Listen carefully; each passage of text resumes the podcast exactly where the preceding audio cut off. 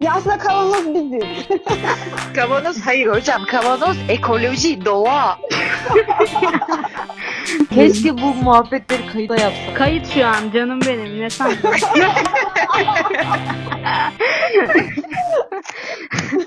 tamam ne yapalım hazır mıyız? Merhaba arkadaşlar, ben Zeytin. Hep TOFU'nun açılışına aşina olmuşsunuzdur. Kulağınız ilk açılışta TOFU'yu aramış olabilir, olmayabilir. Bu benim TOFU'ya bir övgüm de olabilir şu anda bilmiyorum ama bugün e, kolaylaştırma işini ben yapacağım. Kavanoz'un totalde 12. ikinci sezonunun ikinci bölümüne hoş geldiniz. Nasıl bir hazırlık ya. Beni şu an çok kötü gösteriyorsun arkadaşlar. Bence Bunu- gayet iyiydi. E, teşekkür ederim. Bu uzatabilirim. İkinci sezonun birinci, sez- birinci bölümünden sonraki, üçüncü bölümden önceki bölümüne hoş geldiniz. Bu bölümde yeni bir arkadaşımız bizimle. Kendisi Kızılcık. Bu arada Tofu da bizimle. Hoş geldin Kızılcık. Merhabalar, hoş buldum. Kızılcık'la ev arkadaşım. Şimdi böyle resmi resmi. Merhaba hoş geldin. E, bize biraz kendini Kendimden bahsetmek yerine Kızılcık niye'yi söylersem daha iyi olacak. Ee, ben Kızılcık, Kızılcık ismini niye seçtim? Kızılcığı çok severim. Sevdiğim bir meyve. Meyve mi bilmiyorum tam olarak ama oraya girmeyelim. sevdiğim bir şey diyeyim. Ee, Besin, besin. Ha, besin, en sevdiğim bir besin. Ya rengi güzel. Gıda maddesi. güzel. Kırmızılığı güzel. Ağızda ekşi bir tat bıraksa da sevmekten vazgeçmeyeceğiniz bir besin. Güzel bir tanımlama benim için. O yüzden kızılcığı seçtim. Uhu. Güzel. Tabii böyle kızıl mızıl falan oralardan da. Tabii canım kızıl bizim Kızıl bizim hasadımızda rengimiz yani. Mor ve kızıl. Evet. Güzel, hoş geldin. Bu bölüm için ne kadar heyecanlı, ne kadar istekli olduğunu biliyorum. Mutlu musun kavanozda olmakta? Tabii ki de mutluyum. Çok uzun zamandır beklediğim daveti aldım sonunda. Yani kaç sezondur bekliyorum ama ben davet almadım. Kaç sezon? İkinci sezon. E, ama tabii yani davet edilmem e, benim hastalık dönemime denk gelmesi e, kötü oldu tabii. Biraz hastayım. Enerjim yerinde değil. Bildiğiniz gibi dipnot test olduk ve negatifiz. Korona değil. Ama gripten ölebilirim yani. olsun. Koronadan ölmedi. Aynen. Korona olmadık. Güzel. Bugün hep beraber biraz renkten bahsedeceğiz. Aslında arkadaşlar hep şey oluyor ya renk isten sağlıklısınızdır. Üzülmeyin kadınlar. Renk çok güzel, harika. Bedeniniz her şey yolunda gidiyor gibi bir söylem içerisinde ya genel olarak insanlar sağlık sektörü falan. ben açıkçası renkten nef- nefret ettiğim bir konu. Hayatımdan çıkmasını istediğim bir şey. O yüzden kendisinden olumlu bahsetmeyeceğim. Umarım politik olarak yanlış bir yere denk düşmeyiz. Ee, Sizin regle karşı duygu düşüncelerinizi alabilir miyim? Ben regle olmaktan da regle olmamaktan da nefret ediyorum. Çünkü ikisi de apayrı stresler ve ikisi de çok can sıkıcı. E olmayınca da onun psikolojik etkilerini yaşıyorsun. Çünkü yani geciktiği zamanlarda vesaire de hormonsal olarak bir şeyler çok da yolunda gitmiyor. Olduğun zaman zaten sancısı ayrı, işte onun psikolojik etkileri ayrı vesaire. O yüzden benim açımdan da çok olumlanabilir bir süreç gibi değil. ya benimki de sen ismin neydi? Topu canım. Top. ya Top'un dediği gibi biraz ya benim de olmaktan zevk aldı. Ya bilmiyorum ya renkli olduğunda uu, müthiş yumurtalıklarım gayet iyiymiş bayram eden ya hiçbir bireyi görmedim yani tanımadım da. Ya sanırım bu sürecin kendisi ya regli döneminin kendisi çok değişkenlik gösterse de çok böyle can atarak olmak istediğimiz bir şey haline gelmiyor. Ama Tof'un da dediği gibi olmadığında da büyük bir sorunlar yaşıyoruz sonuçta. Şeyi hatırlıyorum da arkadaşlar belki hatırlarsınız hangi bölümdü? Bir çektiğimiz podcast bölümünün en sonunda dört kadın biz reg nedir konuşuyoruz tamam mı? Yani biyolojik olarak nasıl gerçekleşiyor bu diye konuşuyoruz ve hiçbirimiz orada e, bedenimizi tanımadığımızı ve kaç yaşından baya, bayağı uzun sürelerdir belki 10 yıl aşkındır süredir regl olanımız da olabilir. Olmamıza rağmen reglin biyolojik olarak nasıl gerçekleştiğini tam olarak tanımlayamadık. Yani ne olduğunu tam olarak bilemedik. Bu da biraz bedenimize olan e, yabancılaşmamız. Tabii bunun bir- birçok etkine var. Bu da sizin olsun. Bir de utanmadık koyduk bunu bölüme. Aynen. Terbiyesizler. Madem öyle sevgili Kızılcık, regl biyolojik olarak nasıl gerçekleşiyor biliyor musun? Ley ley ley loy loy. Tabii ki de biliyorum. Bize anlatabilir misin? Ya yumurtalıkların döllenmesi. Ben, tam böyle baş, tam böyle başladım ben de. Sonra dediler ki yumurtalık değil o yumurta. ha tamam bir şey. Yumurtanın döllenmesi değil mi ya? Ne oluyor? Öyle bir bakıyorsun ki Değil. değil gibi. Döllenince başka bir şey oluyor. Döllenince- Döllenmiyor. Döllenince hamile oluyorsun. Döllenmemesi için savaş veren yumurtalıkların spermlere karşı büyük savaşı. Kanlı savaşı. Aynı kanlı savaşı. Bedel ödedik bizi buraya gelecek için. Bilmiyorum o zaman yani Ha, ne diyeyim yani. İşte Anlat. evet. Şey, gerçekten kadınlar olarak bu bize hem öğretilmiyor. Ya patriarkal bir dünya içerisindeyiz ve bedeninle ilgili özellikle sana ayıp bilmem ne falan diye lanse edilen bir konuda doğal olarak bilgi sahibi olamıyorsun. Neredeyse belki her ay gerçekleşen bir döngü bu. Ama nasıl gerçekleştiğine dair daha, dahi bilginiz yok. Tabi burada yani en nihayetinde kaç yaşına gelmiş insanlarız açıp bir internete bakabilirdik ama burası e, hatanın e, yüzde otuzunu kendimize veriyorum. Yüzde yetmişini sisteme veriyorum ben arkadaşlar. Katılırsanız bu oranlara. Katılıyoruz. Ben bir araya girebilir miyim? Tabii. Geçen bölümde düşündüğüm hata benim şeydi. Bu olayın yumurtalıkta gerçekleştiğini düşünüyordum. İşte o rahim duvarı vesaire meselelerini bilmiyordum. Ama bunu ben fen derslerinde böyle öğrendiğime adım gibi eminim. E derste de böyle öğrenmişim, kabul etmişim doğru diye şimdi yani. Çok pardon katılıyorum Tofi'ya. Ya ben de mesela bugün bir yazı okudum. Benim söylediklerime yakın şeyler söylüyordu. Şimdi ben ne yapayım? Emin miyiz? Değilim şu an ne yapayım? Site ismi ver girmeyelim. Şimdi şöyle belki açıklayabiliriz regle olmayı. Her ay içerisinde yumurtalığımızda üretilen bir yumurta var ve o yumurta spermle birleşip döllenmediği oranda her ay e, vücudumuz bir hamileliğe hazırlanıyor aslında ve rahim duvarları astarı deniliyor sanırım kalınlaşıyor ve fetüs orada büyüyor bir gebelik gerçekleşirse.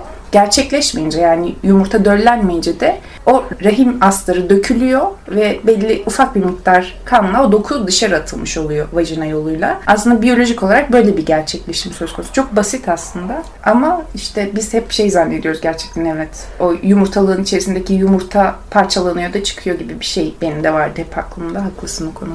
E, peki şeyi sorsam size. İlk regle olduğunuzda utandınız mı? Ya da utandırıldınız mı? Ya da çevrenizde utanan arkadaşlarınız oldu mu? Nedir bu regl utandırması? Biraz bu konuda konuşsak. Ben ilk renkli olduğumda işte 7. sınıf bitmişti. 8. sınıfa işte geçmiştim sanırım evet. Ve lise 1'e kadar renkli olduğumu ailemden sakladım. Olunmaması gereken bir şey oldum çünkü ben. Yani o kanamanın kendisi bende büyük bir korku yaratmadı. Ah kanıyorum çok normalleştirdiğim bir süreç de değildi ama büyük bir korku yaşamadım. Ama böyle utanılması gereken ve kimseye söylememem gereken bir şey olarak kabul etmiştim o küçük yaşımda. Şöyle bir olumlu bir şey olmuştu. Ped almak için, hijyenik ped almak için arkadaşlarımla dayanışıyorduk birlikte. Para toplayıp bana ped alıyorduk. Çok güzel. Bu çok önemli bir şey bence o küçük yaşımızda. Ben bunun değerini çok sonradan anladım. Yani o büyüdüğümde ve bir erişkinliğe uğradığımda anladım. Çok önemli bir dayanışma sergilemişiz biz orada. Bana o iki yıl boyunca o pedi alarak. Aileme söyleme aşamamda şeyde oldu işte. Ablam ya pe- ped alamadım o tatil döneminde. Ablamın pedini çalmıştım ve söylemek zorunda kalmıştım. Ve evde büyük bir sevinçle karşılan. Çünkü regli olma evde işte regli olması gereken bir genç bir kadın var ama regli olmuyor. Beni hastaneye falan götürmeye çalışmışlardı bir ara. Niye olmuyorsun diye. Allah Allah. Evet evet. Yengemden duyuyorum bunları ama işte annem yengem anlatıyor. İşte hastaneye götüreceğiz bunu falan filan. Niye regli olmuyor? Bir sorun var vesaire diye. Ya o regli olmaması ailede büyük bir olay. Çünkü doğurganlığın yok demek oluyor onlar için ve büyük bir e, sorun onlar için. Öyle söylediğimde çok böyle bir sevinçle karşılandı ama ben tabii çok utanmıştım. Ve bunun kendisi çok normaldi. Yani şeyin o regli olduğunda söylememenin kendisi, aileye söylememenin kendisi o dönemde çok normaldi. Çünkü saklanılmama, saklanılması gereken ve kimseye söylenmemesi gereken bir durumdu. Yani ortaokulda o yüzden e, karnın ağrıyor, sınıftasın, bir kenara çekiliyorsun. Kendini yalnız hissettiğin dönem oluyor o dönemde ve o aileden o dayanışmayı görmemek e, önemli bence bir genç kadın için. Ama orada biz o eksikliği o arkadaşlar arasında yaptığımız, genç kadınlar arasında yaptığımız o dayanışma çok önemliydi benim için. Belki o, o olmasaydı o süreci daha zor atlatabilirdim. Erkek arkadaşlardan bir zorbalık yaşamadık çünkü bilmiyorlardı. Regl, regli nedir bilmiyorlardı ve biz de o söylemediğimiz için bu durumun kendisi yokmuş gibiydi. O regli bizde yokmuş gibiydi. Ama şeyi hatırlıyorum. E, pedlerle sınıfa giren büyük büyük insanları, ablaları hatırlıyorum. E, ve erkekleri çıkardılar ve bize bir şeyler anlattılar. Sadece kafamdaki o şey sadece bir şey anlattılar. İşte e, kiloda pedi geçirmeyi anlattılar ve bunu çantanıza koyun ve kimseye göstermeyin dediler. Yani oradaki durumun kendisi gerçekten içler acısı bir durum yani. İşte genç kadınlara regliyi anlatılıyor ama bunun saklanması gereken, pedin de saklanması gereken bir şey olarak anlatılıyor ve bu benim hafızamda sürekli böyle kalan bir şey ve ben aileme regli olduğumu söylemedim, utandım. Benim için böyle geçti regli, ilk regli olma dönemim. Şey oldu mu peki böyle renkli oldum demek yerine başka bir şey halam geldi falan filan gibi değişik tanımlar var mıydı bildiğin ya da kullandığın? Şöyle ya ben özel olarak şeyi biliyorum. Halam geldi olayını biliyorum. O da halamdan biliyorum. Ee, halam esprisini çok yapardı. İşte e, halam geldi karnım ağrıyor vesaire. Bizim arkadaşlar arasında da yapılıyordu. Ama ben özel olarak yapmadım özel halam geldi. Şey çok ağır. Pardon ya şeyi çok yapıyorduk. İşte Türkiye kanı alıyorum. Anavatan kanalı. Anavatan ya Türkiye kanı alıyor yapıyordum şimdi yalan yok şimdi geldi aldım. Türkiye kanı alıyor bacılar diye. Böyle yapmışlığım vardır. Sen de tofu. Benim e, regl dönemim çevremdeki arkadaşlarımdan epey geç oldu. İşte liseye geçmeden hemen önce regl oldum diye hatırlıyorum. O dönemde şeyin stresi çok fazla vardı. Yani bu işte reg seminerleri falan veriliyordu okulda. Şey Kızılcı'nın da bahsettiği gibi. Ama orada da regl adını kullanmadıklarını hatırlıyorum. Adet diyorlardı. Adet olarak adlandırılması bile bana bir şey yani o yaşlarda bir rahatsız edici gelmişti. Hani çok geleneksel bir çağrışımı var çünkü ama bir yandan biyolojik bir şey anlatıyorlar gibi geliyor sana. Ne, tam olarak kafana oturtamıyorsun yani onun ne olduğunu. Böyle bir çelişkili duruma düşürüyor. Bir de benim çok yakın bir arkadaşım benden 3 yıl önce sanırım regl oldu. O çok travmatik yaşamıştı. Onun etkisini çok yaşadım ben de. Yani mesela ilk regl olduğunda biz biraz sinirleri bozuktu. İşte çok tartıştık, kavga ettik falan. Ondan sonra şey diye ağlamaya başladı. Ben bundan sonra artık hep böyle olacağım. Yani artık ölene kadar çok her şey siniri bozulan bir insan olacağım düşünüyorum. Çünkü artık işte ben hayatımın böyle bir aşamasına geçtim. Regl olan insanlar böyle oluyorlarmış falan diye. Yani onlardan gelen bir korku vardı bende. Ben de mi böyle olacağım acaba falan. Bir de şeyden çok çekiniyordum. Hep böyle e, yaşıtlarımız arasında şey konuşuluyordu. Eğer geç regl olursan vücudunda geç gelişir ve işte memelerin daha küçük olur mesela falan.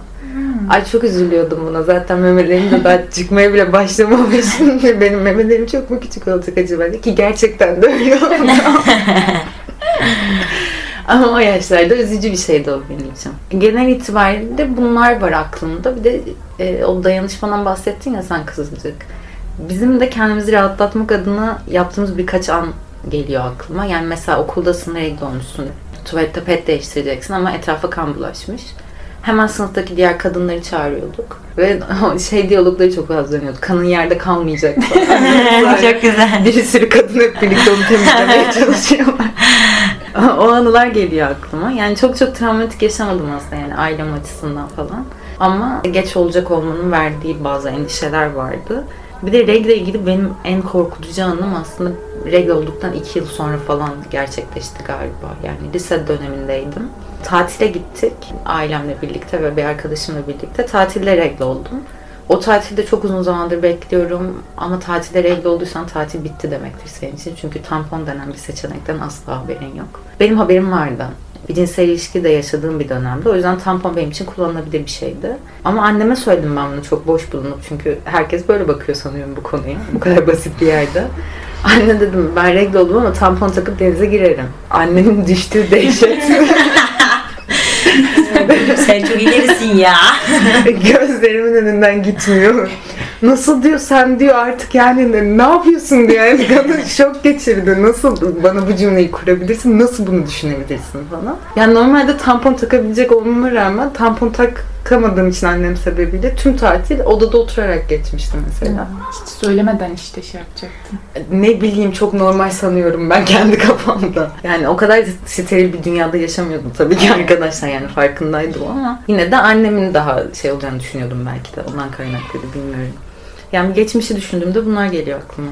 Bende şey oldu. Ben ufak yaşta aslında ufak çok da ufak değil de 5. sınıfa vesaire geçerken ilk regl oldum. Ama annem çok daha öncesinde bana anlatmaya başlamıştı. İşte kızım böyle böyle şeyler olabilir. Korkma direkt yanıma gel ben sana ped vereceğim. Şöyle takarsın böyle yaparsın İşte diye. bilinçli anne. Aynen. Onun avantajını yaşadım açıkçası. Hiç korkmamıştım yani regl olduğumda. Sadece bir üzülmüştüm. Ne gerek var durduk yere iş çıktı başımıza yeniden diye. Başka bir iş daha. Sonra annemin yanına gittim. Verdi falan öyle geçti. Utanmamıştım anneme söylerken de pek. Sadece şeyde utandım hatırlıyorum. Annem babama söylemiş. Babam da bununla ilgili bana bir şaka yaptı. Şakayı tam hatırlamıyorum da. Esprili bir dille bana bir şey söyledi. O anda çok utandım. Anneme çok sinirlenmiştim. Niye babama söylüyorsun falan diye. İşte renk utandırması. Evet.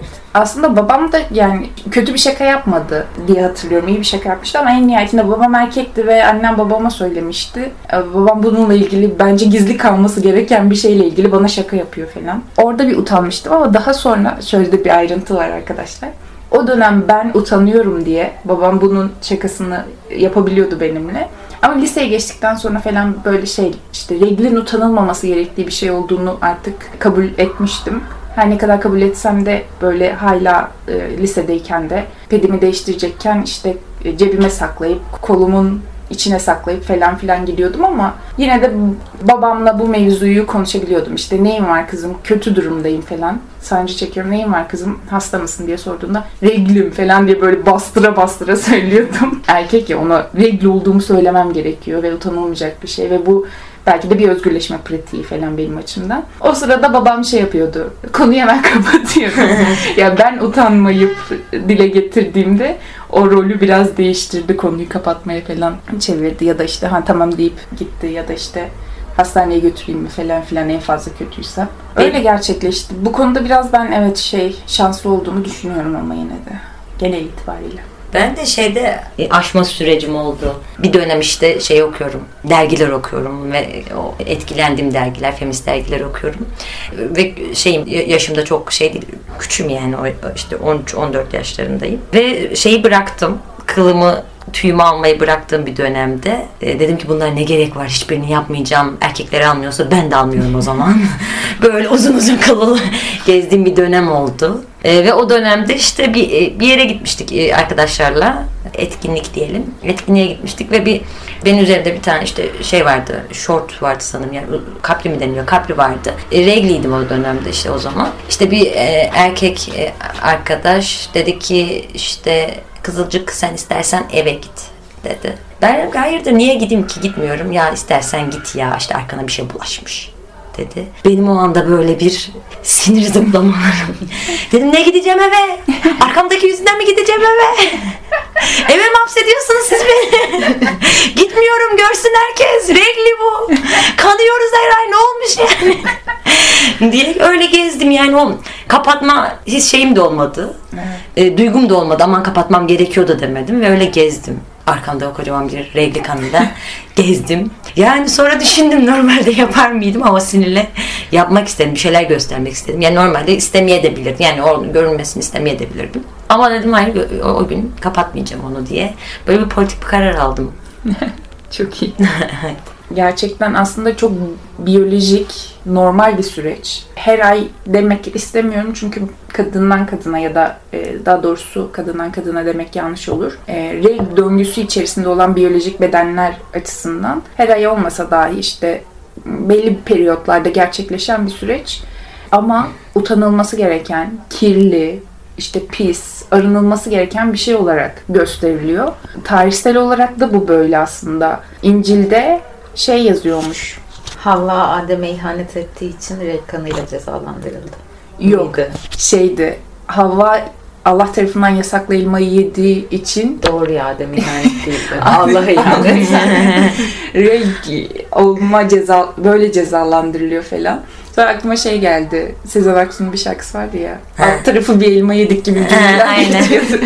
Yani senelerdir bu yüzden sen gerçekten Havva'ya kızgın olabilirsin. Ben seni de sevmedim madem. evet. Neyse ya niye Havva'ya kızgın olalım ki? Oradaki yine mağdur suçlayıcılık yaptım. Kadın bir elma yemiş alt tarafı canı çekmiş. Ya bu inanç aslında çok farklı şekillerde tezahür eden de bir şey aynı zamanda.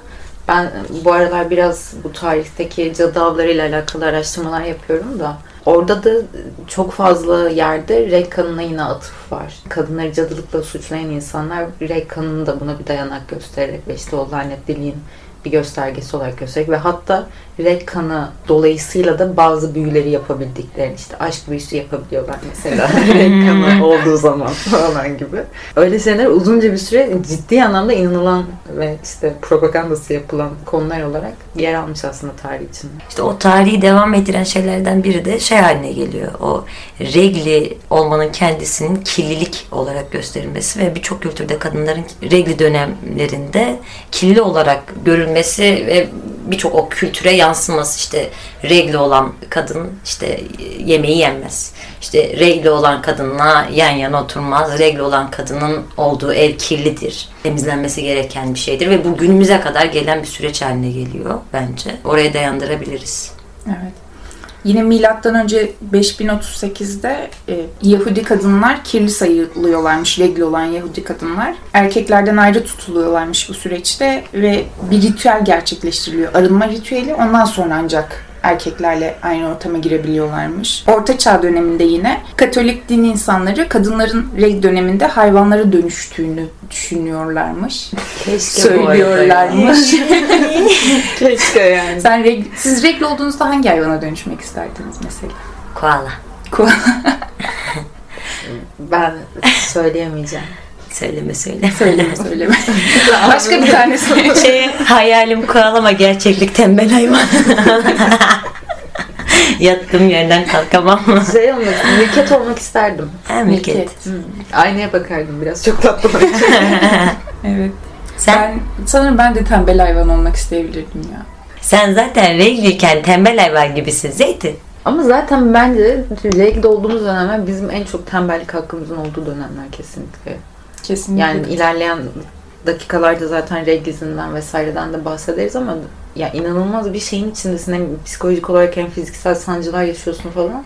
O dönemde tembel hayvan gibi yaşamayacağım da ne zaman yaşayacağım yani?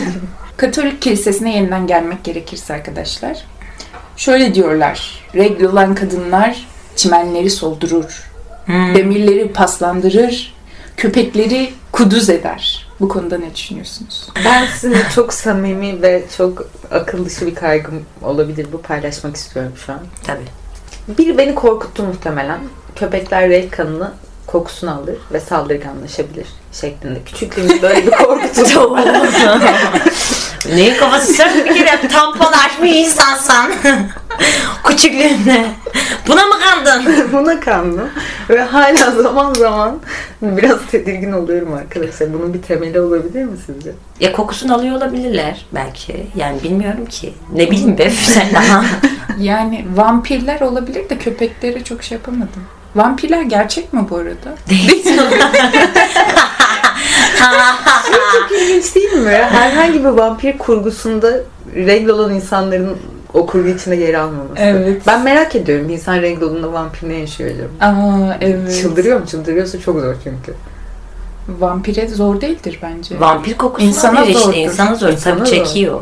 evet Vamp- bunu Evet. hiç tamam. şey etmem, şey yapmamışlar. Şey var. Çok pardon. İsmini unuttum kız gözüm çıksın. Bu yumuşak şekilsiz çizimlerini yapan Nergis de mesela şey işte bir süre sonra vampirleri de katıyorlar. Yani o vampir dişleri de çizimlerinde vampir çizimde şeyler dişlerinde kullanıyor. Öyle. Güzel. Bakmak isteyen olursa o zaman. Aynen yumuşak şekilsiz çizimlerine baksınlar kesinlikle. De biraz alakasız olabilir belki ama yani bu işte reg meselesinin ciddiye alınmadığı konulardan biri olarak ya da özel olarak ele alınmadığı konulardan biri olarak bir kadın Nazi kamplarında yer almış kadınlarla görüşmeler yapıyor ve bu görüşmeler tamamen şey üzerine Nazi kamplarında regl olmak nasıl bir şeydi üzerine. O çok değerli bir çalışma bence. Kimin yaptığını keşke hatırlayabilseydim ama hatırlarsam bir sonraki bölümde söylerim. Ya da Feminanfi'nin Twitter hesabından şey yapabiliriz. Aynen. Ulaşabiliriz. Ve hatta şeymiş arkadaşlar kilise bu süreçte kadınların tıbbi müdahale almalarını yasaklamış. Sebebi ise Allah'ın Havva'nın günahını kadınlara ödetme şekli olduğu inancı yüzünden.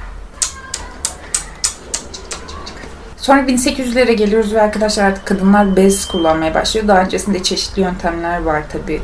1896'da da ilk hijyenik pedler satışa başlıyor. Bu lanet artık bir kapitalist girişime dönüşmüş oluyor arkadaşlar. 1969'a geliyoruz nihayet ve pedlerin artık iç çamaşırına yapıştırılmış az kayma vaatleri verilen kullanım şekli mi alıyor? Ne uzun anlattım ya. Ya orada önemli, çok pardon, orada önemli bir nokta var. Aynı zamanda sürdürülebilirlik yok pedlerde. Yani o plastik e, ekolojik olarak da bir yerde duruyor. O pet kullanımının kendisini sürdürülebilir hale getirilebilir. Ve bunun kendisi gerçekleştirilmiyor. Ve ekolojik olarak da çok birbiriyle bağlantılı diye düşünüyorum. Kesinlikle katılıyorum buna. Ve bu lanet artık 1972'de televizyon kanallarına giriyor ve tampon reklamı gösteriliyor. izin veriliyor daha doğrusu. 1985'te rek kelimesi ilk kez televizyonda kullanılıyor bu arada.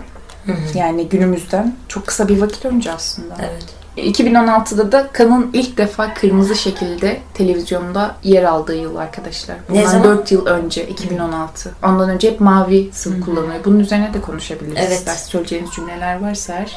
Bununla ilgili şey argümanı sunulabiliyor. İnsanların renkten rahatsız olmasını da buna bağlayan insanlar var. Biz kalıtsal olarak, insan kalıtsal olarak kandan tiksinme güdüsüne sahip. Ve aslında renkle karşı duyulan bu tiksinme duygusu buradan kaynaklanıyor.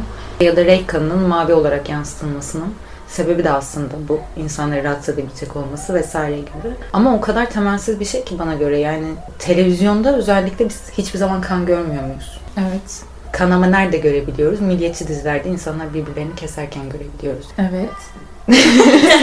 Çok iyi gidiyorsun. Evet! evet!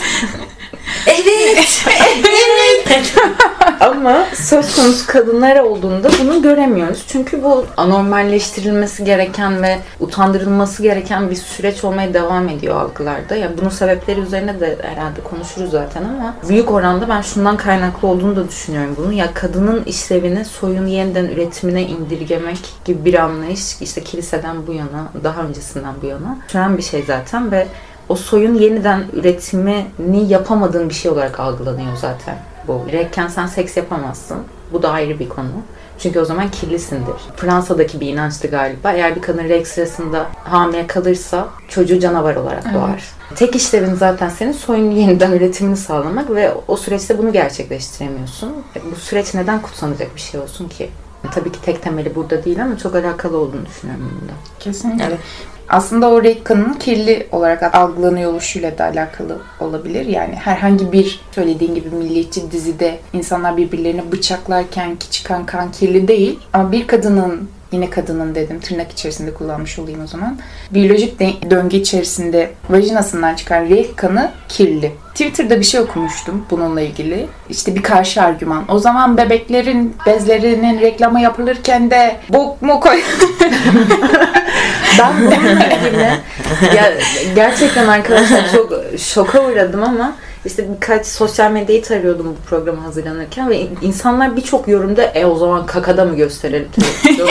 gerçekten yazmışlar bunu ve birçok insan yazmış bunu. Evet. Çok saçma. Ayrıca gösteriyorlarsa göstersinler. Çok umurumda değil de yani gerçekten bir dışkıyla renk kanalının bir tutuluyor oluşu da itirazım olan noktalardan biri. Ve yine 2016 yılında New York Belediye Başkanlığı bu renk ürünlerini Sen de ne batıcı çıktın ya. Bacım ya. Tamam ben burada beni de eleştir ama kardeşim ya, insanlar yapmış. Yapsaydı da bizim nadide ülkemizin belediye başkanları söyleseydik ama yapıyor Batı yapıyor. Muasır medeniyetler. Şey devlet okullarında ve barınaklarda ve hapishanelerde ücretsiz hale getiriyor ilk defa. New York'ta. Bu arada böyle değişik şeyler var ya, uygulamalar diyelim. Nepal'deki en çok dikkat çeken, belki tararken görmüşsünüzdür. İşte yakın vakitte yasaklandı yine o da. 2017, bir kaynakta da 2015 mi görmüştüm yanlış. Tarih bilgisi vermiş olmayayım yanlış ama yakın vakitte yasaklanıyor. Kadınlar uzak bir barınağa regl olduklarında gönderiliyorlar ve sıfır iletişim. Bu barınaklarda ısınma vesaire yok. Yemekler de sanırım önlerine götürülüyor ama o da çok nasıl tam bilmiyorum ama kadınların ölümleri gerçekleşiyor burada. Soğuktan donarak ölüyorlar. E, ya da kendini ısıtmaya çalışırken zehirlenerek, yanarak gibi gibi şe- şekilde bir sürü kadın ölüyor reyk döneminde gönderildikleri uzak barınakta. Ve ufak bir alanda tek başına geçirmeleri gerekiyor bu süreci. Aslında baktığında 21. yüzyıl ve korkunç geliyor. Ama bu şey olmasın dediğin gibi böyle işte batıda her şey çok güzel harika. Nepal'de işte bilmem ne falan değil. Kenya vesaire gibi ülkelerde aslında baktığında tırnak içerisinde 3. dünya ülkeleri gibi falan adlandırılan ülkelerde hijyenik petlerde daha doğrusu pet de değil birçok üründe olabilir daha farklı. KDV'ler kaldırılıyor Evet. vergiler kaldırılıyor. Baktığında batı batı diye evet gelişti şeylerim ama okuduğum kaynaklardan ötürü özür diliyorum. Evet. E şeyde de öyle ya, yani oradan baktığımızda Türkiye'de de öyle. Yani Türkiye'de hijyenik pede ulaşım gerçekten çok zor ve birçok noktada o erişimin kendisi gerçekleştirilemiyor ve kadınlar e, pet kullanamıyor. Pet yoksulluğu diye bir kavram geliştiriliyor ve bunun en önemli şeylerinden biri de e, ekonomik olarak erişimin olmaması. Pede, tampona vesaire %18 KDV var. E, bunun kendisi gerçekten o en temel ihtiyacımız olan şeye erişimimizin önündeki engellerden biri ve bu bizim için ekmek, su gibi bir şey işte kadınların her ay alması gereken bir şeyi e, sen %18 bir KDV koyuyorsun ve o erişimi engellemiş oluyorsun. Ve işte Raykan'ın şeyinde dinlemiştim. Posket'inde, Posket değil mi? ne yapacağız? Sen Raykan'ın podcastinde bir şey dinlemiştin. Evet. Yani orada işte şundan bahsediyor. %18 KDV aynı zamanda Türkiye'de pırlantaya verilen KDV ile aynı. Ya o erişilememezlik gerçekten çok böyle gün yüzüne çıkmış oluyor. Ve birçok kadın bence bunu bilmiyoruz. Yani ben mesela o şeyi dinlediğim o şeyi Neyi dinlediğinde söylesene bir hangi mecra? Posketi. o posketi dinlediğimde gerçekten şaşırmıştım. Gerçekten çok pahalı. Yani 18, 19, 20 lira veriyoruz biz buna. Ekmekte, suda vesaire orada burada da %5 oranında. Yani en temel ihtiyaçlarımız bile çok pahalıyken sen e, o temel ihtiyaçlarımızdan biri olan o hijyenik pede ulaşmamızı engellemiş oluyorsun ve gerçekten buna karşı bir şeyler yapmamız gerekiyor. Burada da şey önümüze çıkıyor bence. Ya çok farklı konuya daldan dala gittim ama e, şey önümüze çıkıyor. Ya daha fazla daha önemli konular yok mu? Yu önümüze çıkartıyor. Ya regli konusuyla ilgili. Ya akademisyenlerin bu konuda araştırmaları, bilim insanların bu konuda araştırmalarına baktığımızda çok az bir oranda var. Ve bu bu alanda çalışma yapan ve bir şeyler yapıp üretim gerçekleştiren nerede şu gözle bakılabiliyor ya daha önemli şeyler yok mu? Ya burada önemli olan ya tabii ki de biz birçok alanda mücadele veriyoruz. E, o cinsiyet eşitsizliğine dair mücadele ve patriarka dair mücadele veriyoruz. En önemli şeylerden biri de bence bu. Ya o erişilebilirliğin önüne geçen etkenleri ortadan kaldırmak ve bunun için mücadele etmek. Ya bizim en temel ihtiyacımız o, ona ulaşmak. Ben mesela atıyorum pedimi en en fazla 4 saatte bir değiştirmem gerekiyor ve belki bir paket pedi alabiliyorum gibi. Ya bunların hepsi önemli ve bir şeyler yapmamız gerekiyor. Gerçekten somut önümüze bir çalışma planı koymamız gerekiyor diye düşünüyorum. Ya bu politikalarımızı belirlerken neyi öncelemeliyiz ya da neyi önceleyeceğiz meselesiyle alakalı olarak Aksu Bora'nın bir röportajını dinlemiştim geçenlerde. Orada bahsettiği birkaç noktanın çok önemli olduğunu düşünüyorum ben. İşçi kadınlarla alakalı olarak da eşit işe, eşit ücret talebiyle alakalı da çok uzun zamandır bir şeyler yapılmıyor aslında. Yani yapılsa da bu kadar sistematik olarak bir kampanya şeklinde yapılmıyor. Ve bunun yapılmamasının bir sebebi de ya bizim ürettiğimiz politikalar kesinlikle içerisinde yaşadığımız ülkeden ve dünyadan bağımsız değil. Ve her gün bir kadın öldürülüyorken, bir kadın da değil yani bu en az verdiğim bir rakam. Her gün kadın cinayetleri gündemdeyken farklı bir gündem yaratmak o kadar da mümkün olmayabiliyor. Ama bu demek değil ki biz her zaman işte bize karşı bedenlerimize, yaşamlarımıza, emeğimize karşı yönelen saldırılar karşısında savunma mevziinde biz takım politikalar yürütelim. Kesinlikle bir şeyleri talep de etmemiz gerekiyor. Bu noktada yani özellikle reg konusunu konuşurken işte pede erişim, reg dizini vesaire gibi birçok şeyin gündemimize almamız gereken konular olduğunu düşünüyorum ben de. Kesinlikle ücretsiz olması lazım. Kesinlikle katılıyorum. Bu arada Viag- Viagra doğru mu söyledim? Viagra. Viagra. Oradaki şey vergi yüzde sekizmiş. Şey vardı ya beş harflerde bir yazı vardı. Kadın işte şeyden bahsediyor. Bir markete girdiğinde yaşadığı, ped alırken yaşadığı şeyden. Şimdi erkeklerle dolu bir kıraathanenin yan tarafındaki markete gidiyor. Böyle sağa sola bakıyor, her tarafa bakıyor şey yok. Ped göremiyor falan. Sonra bakkal amca şey yapıyor. Hayırdır gibi bir şey diyor. Yani ne aramış? Hayırdır demiyor. Hayır değil.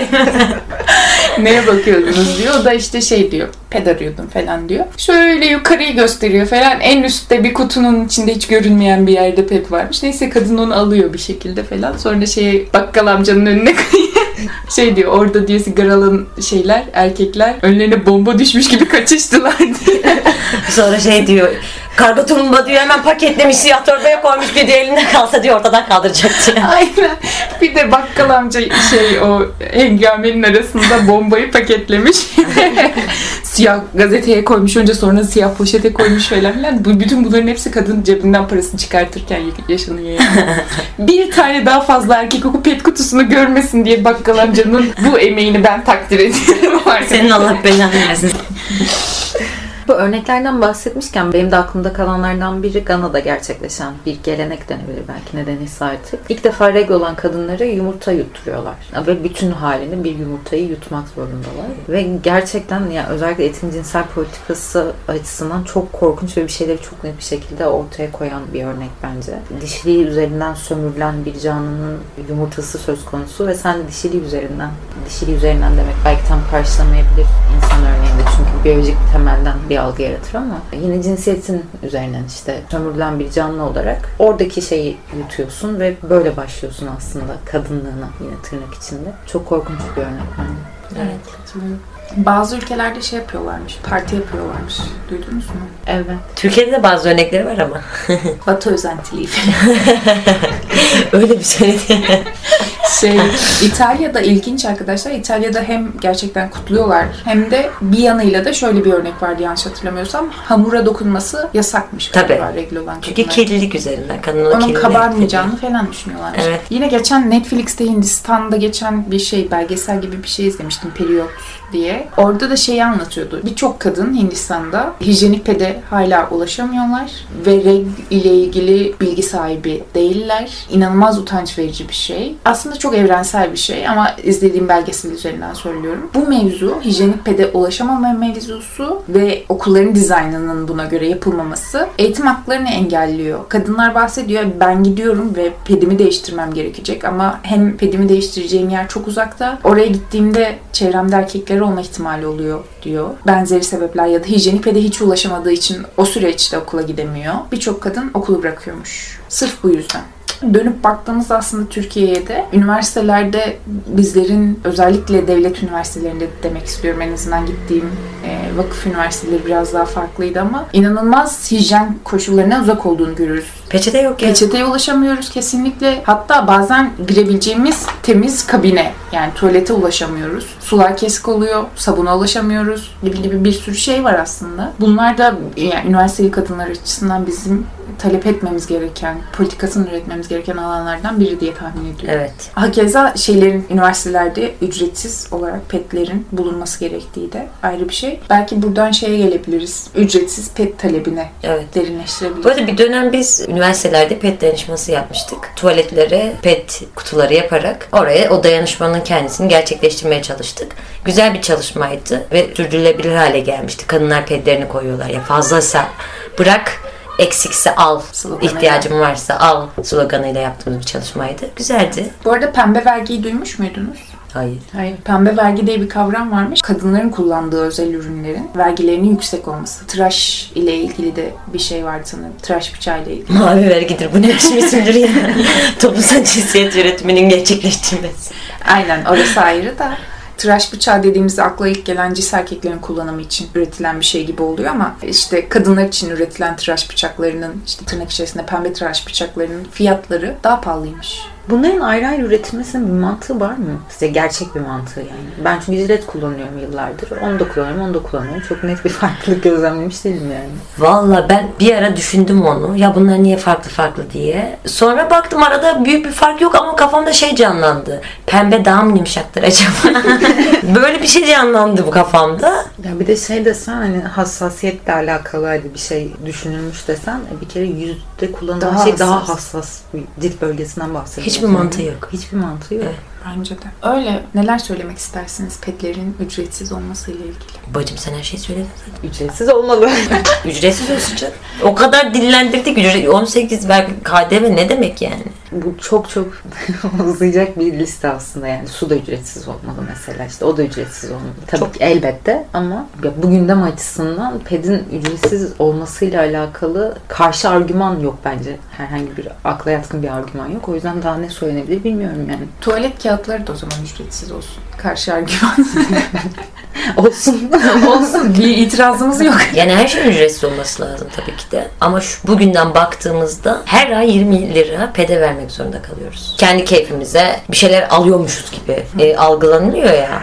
Yani zorunluluk bu bizim yani zorunlu tüketimimiz yani. Ya bu konuyla ilgili Sera Kadıgil bir kanun teklifinde bulunuyor. Ve bu kanun teklifi bir yıldır şu an beklemedi. Üzerine hiçbir tartışma ya da hiçbir gündeme getirme gibi bir durum yok. Ve bir yıldır bekleniliyor bu vergiye dair, vergilendirmeye dair. Ücretsiz ve erişilebilir olması da Evet. ekleyelim yanına. Ya dediğimiz gibi aslında temel yaşamın devamlılığı ile ilgili bir şey. Birçok hakkınla, birçok edinmen gereken şeyle alakalı bir şey bunun kendisi. Ya bir de bu kesinlikle ihtiyacımız olan bir şey olarak bahsediyoruz. Çünkü büyük oranda kadınların bunu kullanmayı tercih ettiği bir dünyada yaşıyoruz şu an. Yani bu aslında bile bir gerçek değil ama bir yanda şeyden de bahsetmek gerekebilir belki. Hiç kullanmayan ve gerçekten bunu hem politik bir tepki olarak da renk kanı neresine bulaşırsa bulaşsın günlük hayatını o şekilde devam ettiren kadınlar da var. Ki bu da kesinlikle olabilir bir şey ama mesela ben bireysel olarak bana çamaşır yıkama yükü gibi gelir. Tercih etmem. Ya bunu tercih edip etmeme ayrı bir şey. Bu seçeneğin sana sorumlu kişiler tarafından sağlanıyor olması ayrı bir şey. O yüzden her ihtimalde kesinlikle sağlanması gereken, ücretsiz ve erişilebilir olması gereken mevzu. Evet. Bu arada pet dedik de yani bunun içerisinde tampon, mesural kap da olabilir. Kesinlikle. Peki regl olduğumuz günlerde fazla sancı ve günlük rutinimizi engelleyecek şeylerle karşılaşıyoruz. Bunlara karşı da tabii ki ücretli izin, regl izni diye tabir edebileceğimiz bir talebimiz de var aynı zamanda. Bu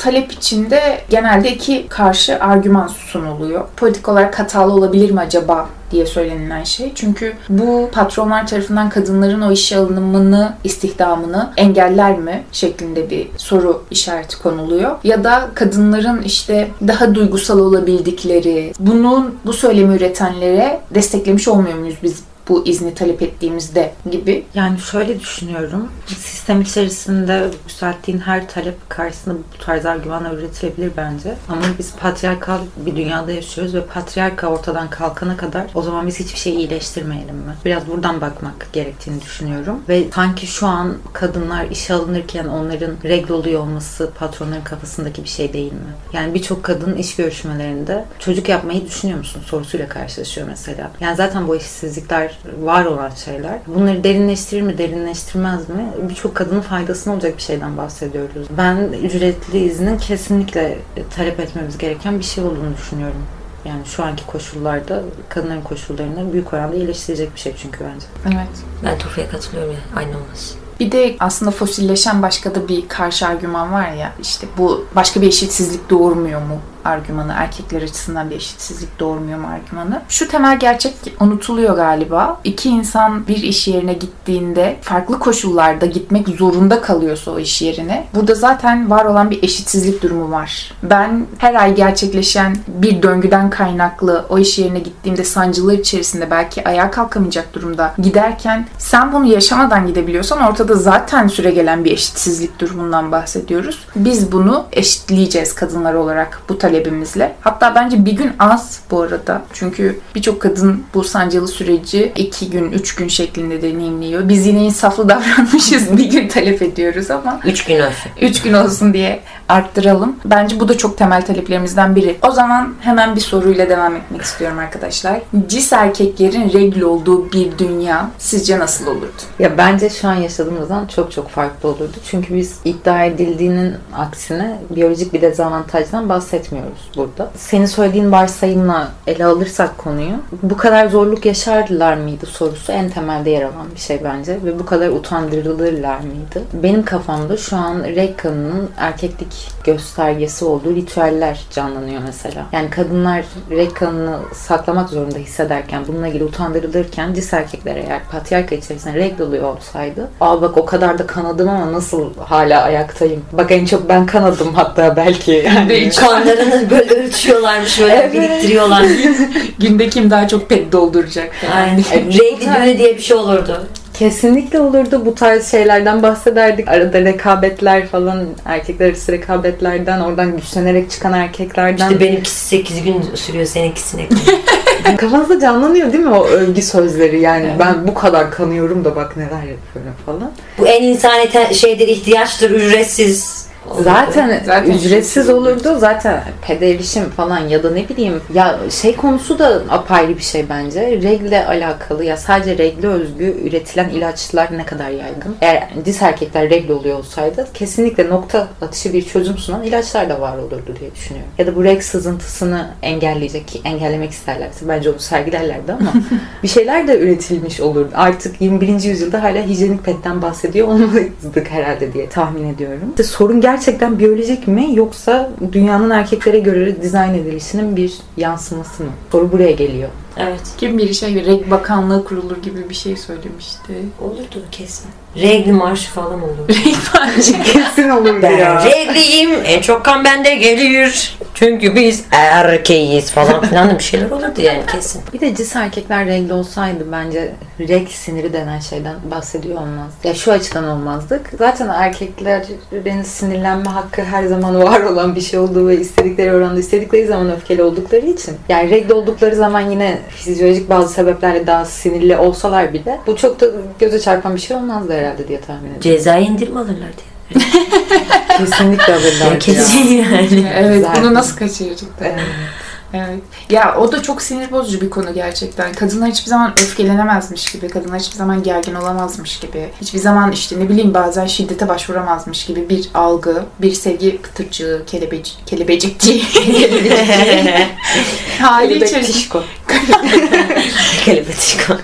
İçerisinde gibi azıcık bir sinir belirtisi gösterdiğinde rutin hayatta hallerin mi geldi senin? Ama Sen haklı bir şey nasıl sinirli olabilirsin Zeytin yani saçma sapan konuşuyorsun şu an. Kesinlikle. Bu da inanılmaz sinir bozucu. Ya da şey, yaşları daha çok ilerlemiş olan kadınlar açısından işte kapalı bir ortamda sıcakladığında hemen şey esprisi, menopoza mı girdin esprisi falan filan. Peki o zaman canım kadınlar birazcık sonra da gelirken size iki tane soru sormak istiyorum. İlki her kadın regl olur mu? Hayır. Hayır. Yani cevap. Neden? Trans erkekler de regli olur. Güzel. Trans kadınlar da regl olmayabilir. 10 puan, 10 puan, 10 puan. İkinci soruyu da sormuş olayım o zaman. Her regl olan insan kadın mıdır? Değildir. Ya gerçekten renkten konuşuyorken burada ayrı bir başlık olarak ele alınması gereken bir mesele kesinlikle. Çünkü özellikle son zamanlardaki bu törf tartışmalarıyla daha çok gündemimize oturan bir mesele olsa da cis kadınların yaşadıkları bazı döngüler trans kadınların kadınlıklarını sorgulama aracı olarak bir argüman olarak kullanılabiliyor. Bu yüzden yani regl olmak kadının bir göstergesi midir? Asla değildir.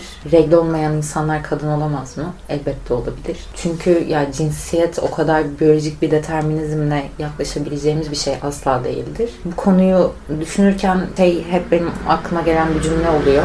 Feride Eralp'in bir yazısı vardı törf tartışmalarıyla alakalı. Orada şunu söylüyordu. Sorunun bedenlerimizde olduğuna inanacaksak biz neden feminist olduk? Ya gerçekten bedenlerimizdeki bir sorundan mı bahsettik biz bu program boyunca? Hayır ya da ya bu biyolojik şeyler mi gerçekten yani kadın olmanın özü vesaire gibi. Bunların cevabı bizim açımızdan elbette çok net. Bu yüzden özellikle reg gibi konuları konuşurken transfobik olmamaya, trans dışlayıcı olmamaya özellikle özen gösterilmesi gerekiyor diyebiliriz belki. Evet, bence güzel özetledin. Evet. Ekleyecek çok şeyim yok benim. Benim de yok. Trans kadınlar kadındır. Şey geldi benim de sohbet ederken aklıma. İşte regle olduğumda o sancıları çekerken hep ah keşke erkek olsaydım falan filan gibi şeyler geçiyor aklımdan. Belki sizin de geçiyordur. Belki birçok kişinin de geçiyordur. Bunun ne kadar transfobik bir söylem olduğu da şu an bilincime çıktı. O yüzden şu söylediğin cümle çok değerli bence. Çünkü disseksizmle dizayn edilmiş bir dünyadan bahsediyoruz. Aynı zamanda biz patriarkal bir dünyadan bahsederken heteronormatifeden de bahsediyoruz. Ve hepimiz bu dünya içinde yetişen insanlar olarak kimi zaman zihnimize yer etmiş, küçüklüğümüzden kalan, çevremizden kalan bir takım düşünceler olabilir. Ama bunları bilince çıkarmak ve karşımızdaki öznelerden bir şeyler öğrenmeye her zaman açık olmak çok önemli diye düşünüyorum. İşte o tör tartışmalarının da en büyük eksikliği buydu zaten. Kesinlikle. Trans erkeklerin yaşadığı bu konuyla ilgili belki başka ele alınması gereken bir problemle aslında o hep bahsettiğimiz ped değişim ya da her neyse tampon değişim esnasında yaşanılan o tuvaletlerdeki şiddet diyebileceğimiz şeyler aslında. Böyle de bir boyutu var konunun. Bugünlük reg bölümümüzün, 12. bölümümüzün sonuna geldik arkadaşlar. Ben çok keyif aldım sohbet ederken. Önermek istediğiniz herhangi bir şey var mı? Kitap, film, Ben de çok keyif aldım bu arada. Çok teşekkürler. Güzel bir sohbetti. Ben önereyim o zaman. Enola Holmes filmini öneriyorum. İzledim. Güzel, idare eder bir film. Hoşuma gitti. Önermiş olayım. Ben de bir dizi önereyim. Bu diziyi bana Kızılcık izletmişti. Ve gerçekten izlerken bu kadar kendimi içinde hissettiğim ve bu kadar sürekli sebepsizce kendimi ağlarken bulduğum çok az şey oldu. Bütün kadınlara ve bütün LGBTİ artılara öneriyorum özellikle. Çünkü konulara çok güzel bir şekilde değinen bir dizi olduğunu düşünüyorum. En biten iyi. Ben de bahsetmiştim zaten sohbet içerisinde. Period End of Sentence'ı önermiş olayım. Görüşmek üzere o zaman diyelim bir sonraki bölümde. Kızılcık bizimle olmayacak. Onu belki bir şarkıyla uğur- uğurlayabiliriz. Son bir, iki, üç. Kızılcıklar oldu mu? Senede doldu mu? Hey. hey hey. Hey. Hey hey. Tamam bu kadar. Görüşmek üzere. Görüşürüz. Görüşürüz. Ya aslında kavanoz biziz. Kavanoz hayır hocam. Kavanoz ekoloji, doğa. Keşke bu muhabbetleri kayıda yapsak. Kayıt şu an canım benim ne sandın?